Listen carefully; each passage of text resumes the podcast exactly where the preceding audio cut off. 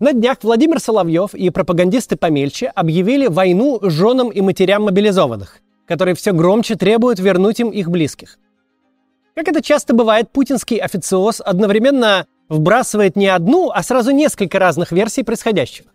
Во-первых, протестующих солдатских жен и матерей не существует вовсе. Их изображает иностранная агентура. Во-вторых, родственницы мобилизованных хоть и протестуют на самом деле, но делают это лишь потому, что их чувствами манипулируют зарубежные кукловоды. Ведь сами женщины никогда бы не потребовали вернуть своих родных назад, а значит, их к этому подтолкнула иностранная разведка. А как еще? Через пропагандистов власть обращается вовсе не к тем людям, чьих родственников мобилизовали больше года тому назад. Задача пропаганды – вещать на всю остальную страну и продать российскому обществу комфортную картину мира. Даже две разных картины мира, кому какая удобнее – в обоих нет никаких страданий сотен тысяч людей, которые живут в нашей стране, ходят с нами по одним улицам. Нет их и все. Это фейк, неправда, провокация. Граждан нужно успокоить и держать в этом состоянии до президентских выборов. Для этого то меньшинство россиян, которых война коснулась лично, у которых президент забрал самое дорогое, таких россиян нужно обязательно выставить маргиналами. Они, значит, то ли сами враги, то ли как они там говорят, полезные идиоты на службе врагов. Их пытаются как бы изолировать от остальных граждан, и сегодня мы поговорим о том, как это происходит.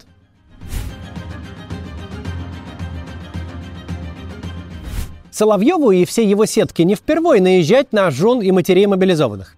Еще в самом начале мобилизации Соловьев и компании не гнушались открыто над ними издеваться. Да и сами мобилизованные у них оказывались виноватыми в том, что безо всякой подготовки и без теплых вещей и экипировки они очутились на войне. И ты будешь про себя рассказывать, и командир у тебя не тот, и тебя не так подготовили, а ты сам как готовился? А что ты сделал на полигоне, чтобы быть готовым к бою? Или ты считаешь, что тебе все должны? А что ты должен государству? Что ты должен родине? Это эфир ноября еще прошлого года. Слушать это очень тяжело, но для понимания ситуации важно. Если вы считаете для себя возможным это снимать и выкладывать видео, и это вирусит сети, то у меня вопрос к военной контрразведке. А вы чем занимаетесь? Как вы это позволяете? Кто зачинщики? И они должны отвечать. Если есть обосравшиеся, которые с передовой бегут, и пытаются истории всякие рассказывать, доставляя радость врагу, то должен сказать, что война это тяжело. Это больно, это горько.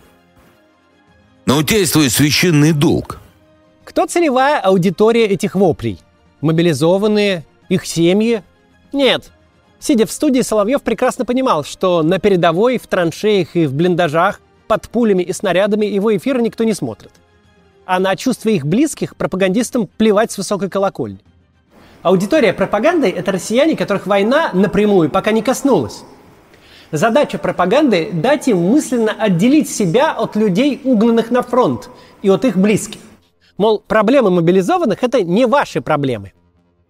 В конце прошлого года пропаганде действительно удалось перекричать реальность, посыпая оскорбления по золотой державности и военно-героическим пафосом.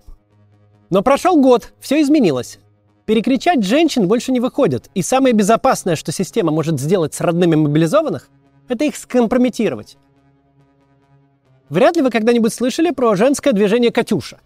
Структура эта позиционирует себя как благотворительная. Члены организации возят помощь в разрушенные украинские города, встречаются с инвалидами войны.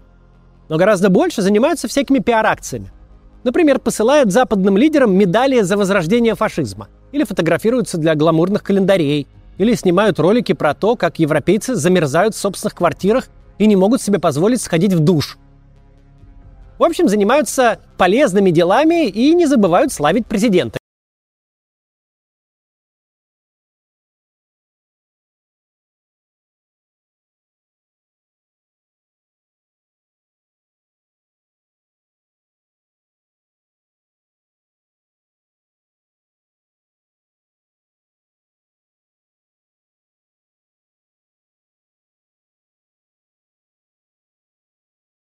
Полное название организации звучит так – «Движение дочерей офицеров «Катюша».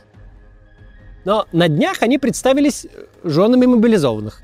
и выпустили видеообращение, которое стало активно разгонять э, пропаганда, и в частности Владимир Соловьев и аффилированные с ним телеграм-каналы.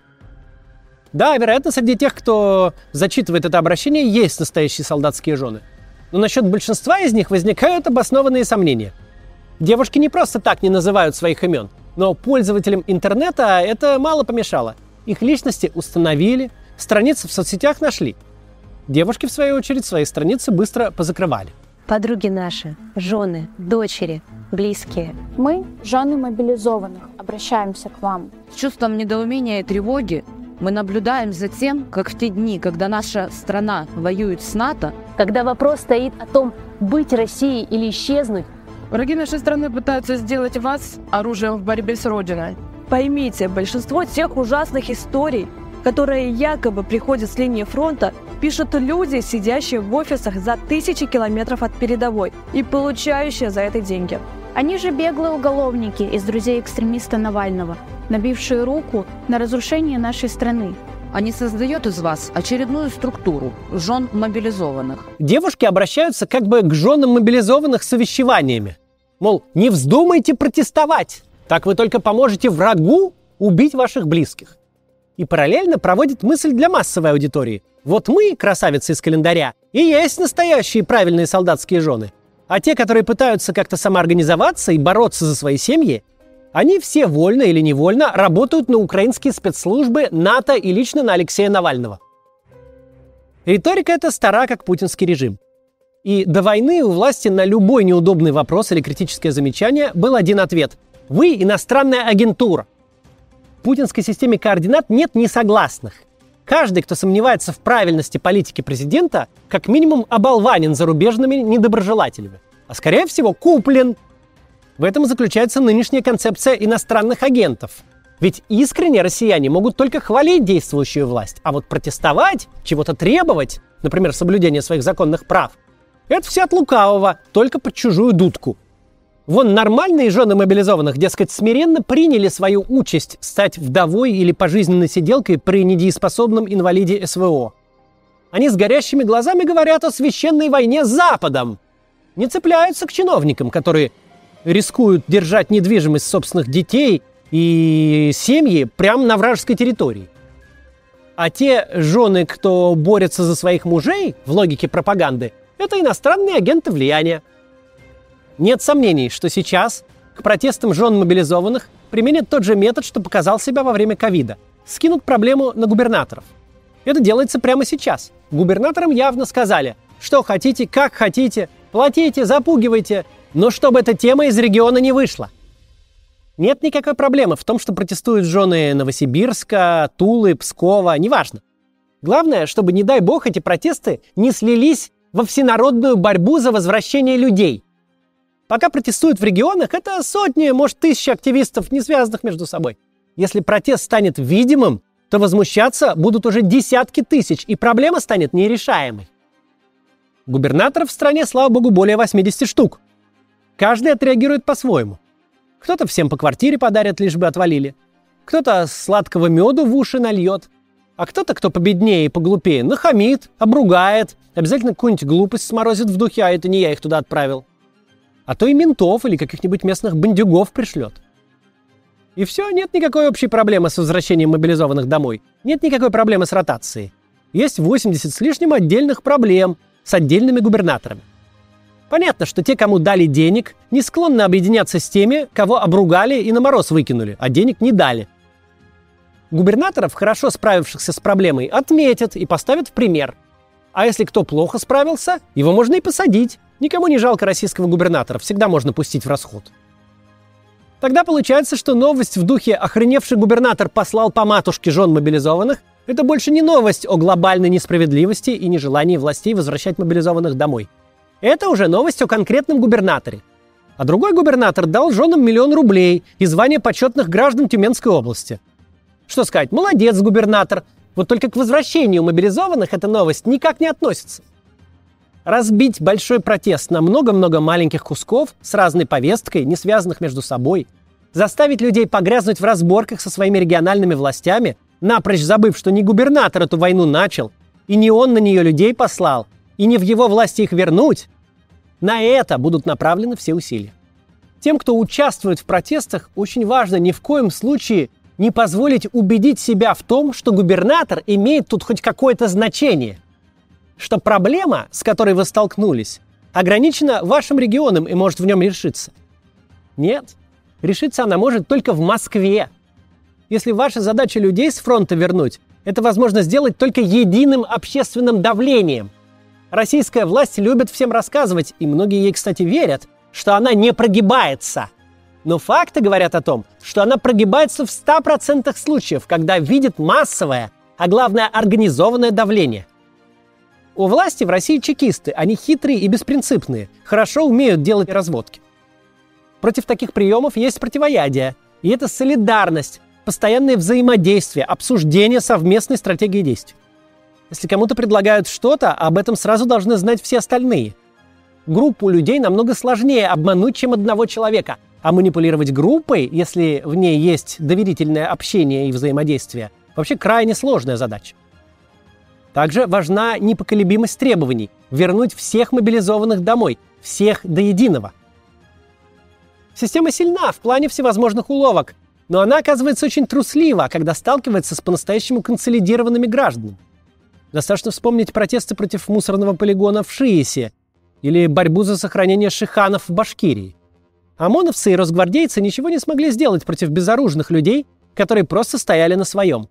Людей этих уговаривали, запугивали, пытались стравить между собой. Но когда ничего из этого не вышло, власти отступили и требования выполнили.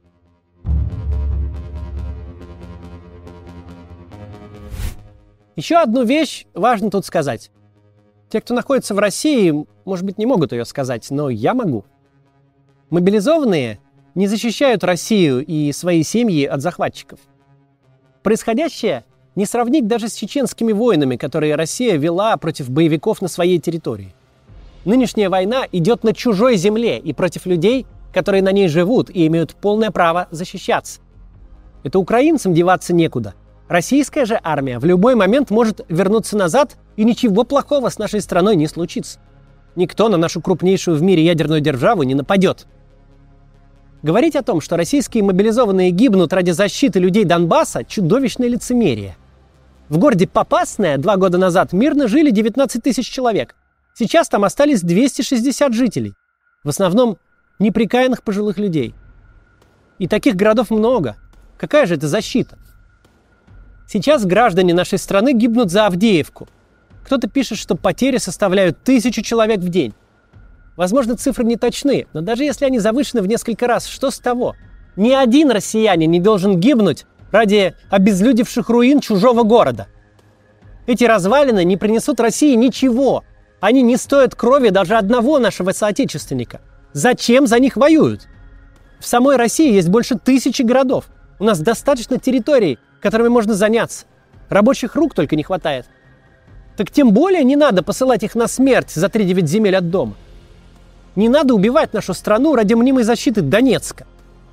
Мы уже так защитили Донецк, что там уже мужского населения почти не осталось. Трубу прорвавшуюся там починить некому.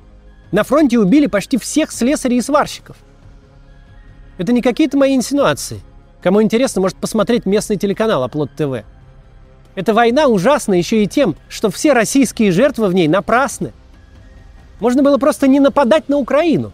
И тогда люди и в Донецке, и в Попасной, и в Авдеевке, и в десятках других городов жили бы себе спокойно и без проблем дальше. Разрушенный Мариуполь вообще был одним из самых быстро развивающихся городов Украины. В Донецке до войны полуфинал чемпионата Европы по футболу проходил. Это был богатый город. Сейчас это сплошная территория бедствия. По всем этим причинам можно сказать однозначно, требования семей мобилизованных безупречны с моральной точки зрения. Не только потому, что они просто хотят вернуть домой членов своих семей, но еще и потому, что мужья, сыновья, братья и отцы протестующих воюют совершенно зазря. Матери, жены и сестры не пытаются отозвать с фронта защитников Отечества. Они стремятся вернуть домой людей с бессмысленной и ненужной войны – все ведь понимают, что если войну закончить завтра, то Россия от этого только выиграет. А захваченные территории России ни зачем не нужны. Кстати говоря, самые первые протесты жен и матерей мобилизованных начались именно в Донецкой и Луганской областях. Сейчас они продолжаются и дальше. Интересно, соединятся ли эти протесты с протестами остальных родственниц мобилизованных в России. Да, важно понимать, что для Украины и в том числе для русскоязычного Востока Украины мобилизованные являются оккупантами. Но для нас-то они соотечественники. Важно говорить, что их нахождение на фронте абсолютно бессмысленно, что оно приносит только горе и несчастье людям по обе стороны границы. У Владимира Путина задача постоянно придумывать новые причины, чтобы не возвращать мобилизованных домой. Демилитаризация, денацификация, сократить подлетное время натовских ракет, закрыть биолаборатории с генетическим оружием, осудить всех азовцев, поменять азовцев на Медведчука, защититься от зараженных перелетных птиц или летучих мышей, или вообще от комаров.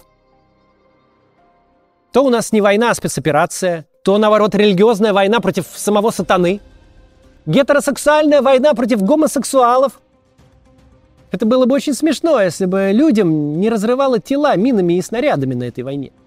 Всего через месяц Россия будет отмечать Новый год – Год, который назвали годом семьи, между прочим.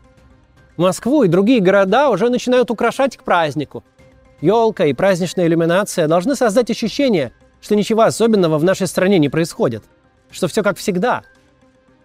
Но это уже второй подряд Новый год, который многие жены должны встречать без мужей, сестры без братьев, родители без сыновей, а дети без отцов.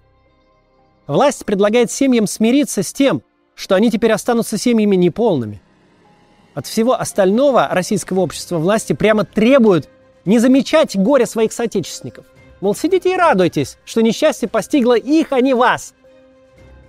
Общество не должно на такое соглашаться. Каждый должен понимать, что он может быть следующим на очереди. Убьют этих мобилизованных, начнут набирать новых. А значит, те, кто борется за права нынешних солдат, они борются за права всех россиян.